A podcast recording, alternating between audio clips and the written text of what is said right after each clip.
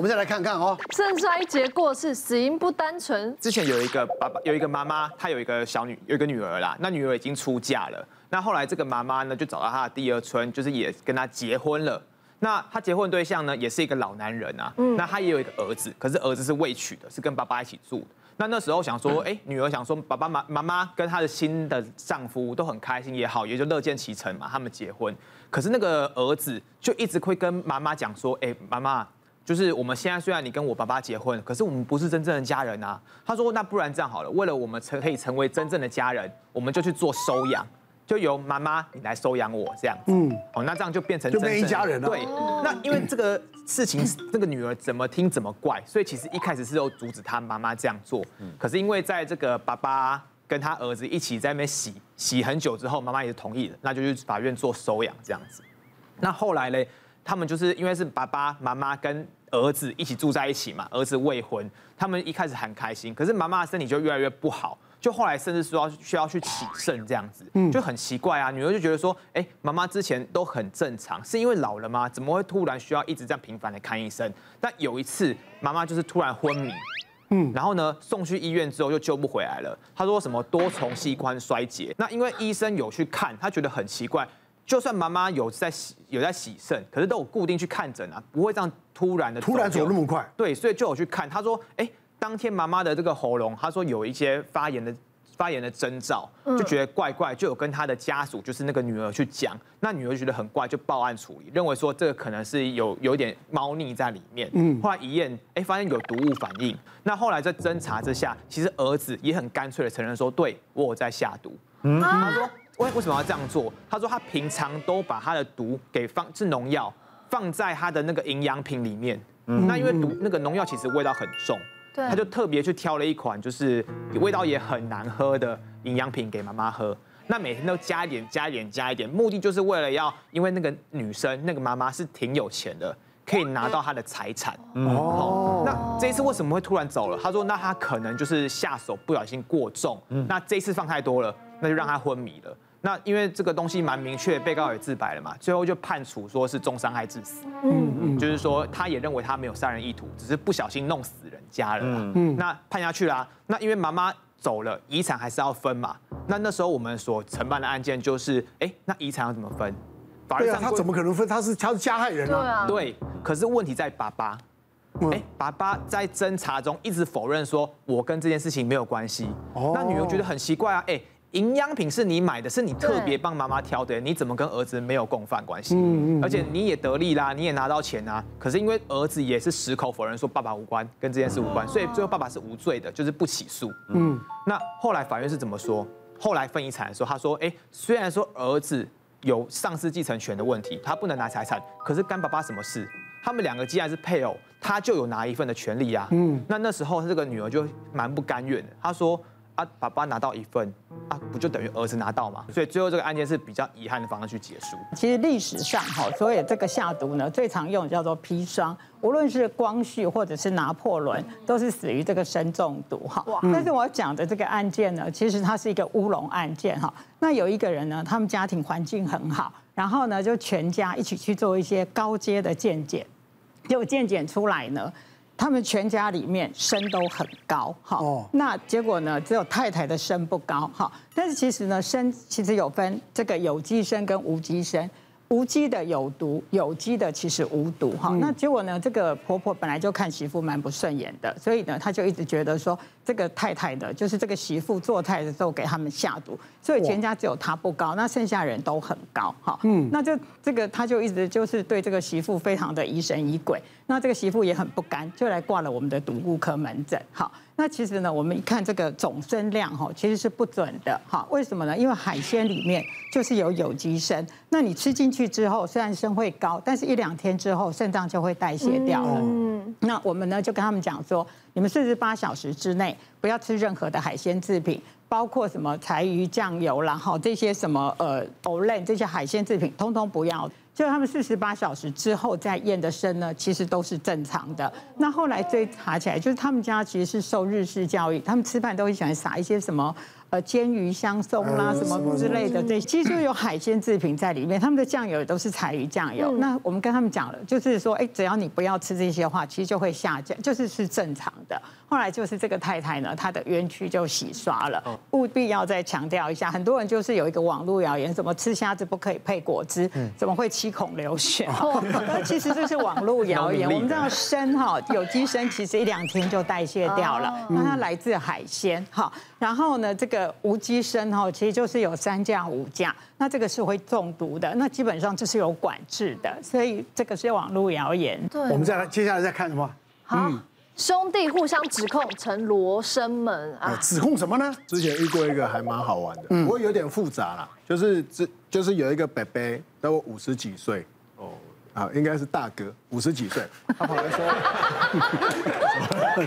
他讲的叫大哥，所以嗯，对，五十几岁，反正他跑来说，哎，你可不可以帮我检查一下？我怀疑我哥哥给我下毒。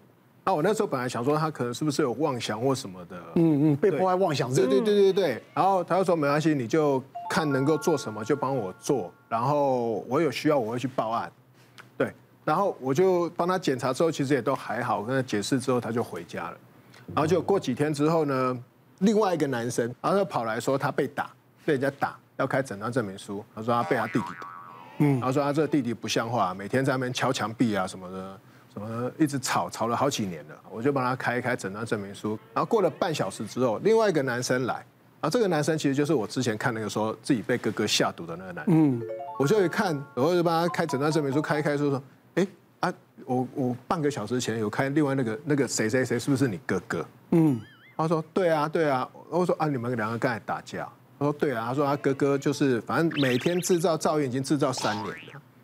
他说啊，你们你们是怎么住？他说他住上下楼，嗯，就每天只要晚上一到，他就在那动不动就控一下，就敲，都控一下。他敲了几年，反正他们就是有奸，就是有嫌隙就对了啦。嗯，他爸妈死掉之后，他们已经五年都不讲话。然后三年前开始，他就他就他就发现他哥哥动不动就给他控一声，控一声，控一声。嗯，对。然后就想一想啊，家务事也没什么好介入啊，开开诊断证明书就请他去结账了。十几分钟就听到说警卫说后面有人在打架，嗯，就在男生厕所那边在打架，我们就跑去看，就看到他们兄弟就在那边又打起来，我们就把他拉开，然后两个就在那边就真的在那边吵啊，说啊你呃在三三五年你打刚搞啊搞啊空空空空空，我都没困你你知不？嗯，然后另外哥哥就啊米你干嘛空的吗？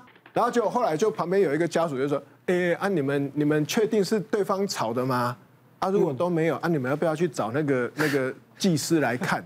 因为我们大楼之前也是这样，那个是水锤，你有没有听过水锤？他就说，就是有的大楼管路啊，旧了之后，他如果开关一一关，不就空空空空空空老旧了？对，然后管路的问题啊，对，然后后来听他们那个里的里长，就是后来他们里长有来跑跑出来。就是跑来处理这个事情，嗯，后来好像真的就是水锤的问题。为了这个，可是因为他们两个都觉得就是对方嘛，嗯，而且因为之前就是财产没分好，所以就是已经都不讲。你是心心心里面怀恨对方，对，所以就是反正什么事都什么事都挂都想，一定是对方在搞鬼，然后就为了一个水锤的东西啊，那个水锤其实老实讲。也不是只有他们两个，他们其实邻居大家都很共有。可是问题是那一栋大楼是这两个兄弟的，嗯，啊，他们也没有去找人来处理，嗯，恨对方恨了三五年，结果只是管路坏掉的问题。都想说你不讲我也不讲，你不讲我也不讲。对啊，就不讲话，真可怜。就遇到有一个一个当事人哈，六十几岁，然后就跟我们说哈，我律师我需要你帮忙两件事。第一件事情是我要打遗嘱无效，我妈妈立的遗嘱是无效的。嗯，第二件事情是。我要请你们帮我去告我两个弟弟，告什么？他们偷了我妈妈的遗体。那我们现在觉得这个是什么案件？莫名其妙嘛。他就说啊，小的时候哈，他爸爸还在，然后跟妈妈。啊，后来爸爸很早就往生了，所以后来就是妈妈带着他们三个兄弟。那这个妈妈呢，也是个女强人，她能力很好。可是因为经济就不好嘛，所以这个哥哥啊，从小也是半工半读啊，然后靠自己的力量，然后就也很优秀。后来到国外念书回来。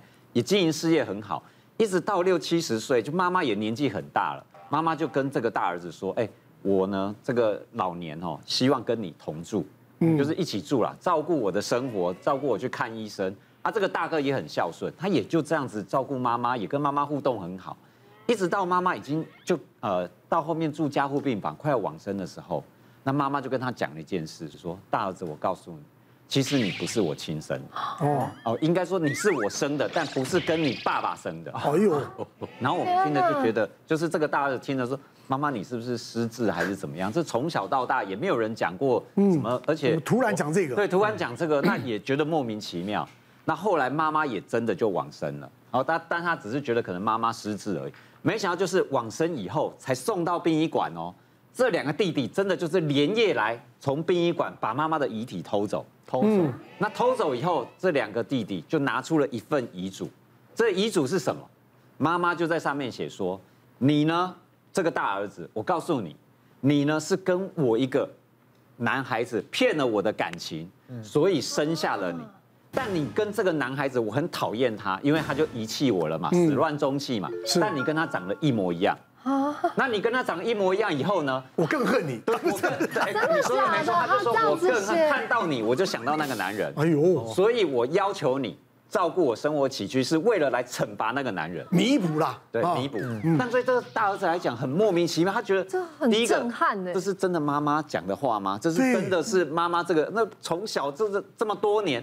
从来没有任何人提过啊。那第二个是两个弟弟也真的就拿那份遗嘱去登记说，哎，所有的遗产大大哥都分不到，就只有他们分得到。那他跟弟弟其实原本也都没有交恶，可是当妈妈一往生，突然变成这样，所以他很好奇，就是他很怀疑说，哎，是不是弟弟跑去跟妈妈洗脑说，哎，这个曾经有一个是什么样的假的故事，嗯，所以导致妈妈立了一个遗嘱是。这么奇怪的遗嘱，嗯，那我们心里就是最终的解决方，那就是验 DNA 嘛，对对，要验你到底是不是妈妈，但你跟妈妈验验不出来，因为你的确是妈妈生的，是是是，爸爸，可是爸爸已经入土那么久了，也没办法去验呐，嗯，对，那就变成还是一个悬案，所以到最后就变成只能透过诉讼，如果妈妈真的立了一个这样的遗嘱。嗯，那法律上面妈妈也真的就这么分配财产，可是对这个大儿子来讲，他真的人生就晴天霹雳，大概就是那半年的时间，整个头发全白，然后整个人消瘦十几公斤，对，因为他完全没办法理解或者没有办法接受说，原来过往这些通通都是个。妈妈编就是妈妈，其实是一个假面具在对待他。对，所以我们也去诉讼这个伪造，这个遗嘱是伪造的。可是最后的确还是被认定是真的，过不了，真的是妈妈的。只能说妈妈是不是被听了一个假的故事，或怎么样，或精神状态不正常状况下立了这个遗嘱，可是就没有办法被确认出来，所以最后还是真的这个大哥是拿不到任何财产。别忘了订阅我们 YouTube 频道，并按下小铃铛，收看我们最新的影片。想要看更多精彩内容，快点选旁边的影片哦。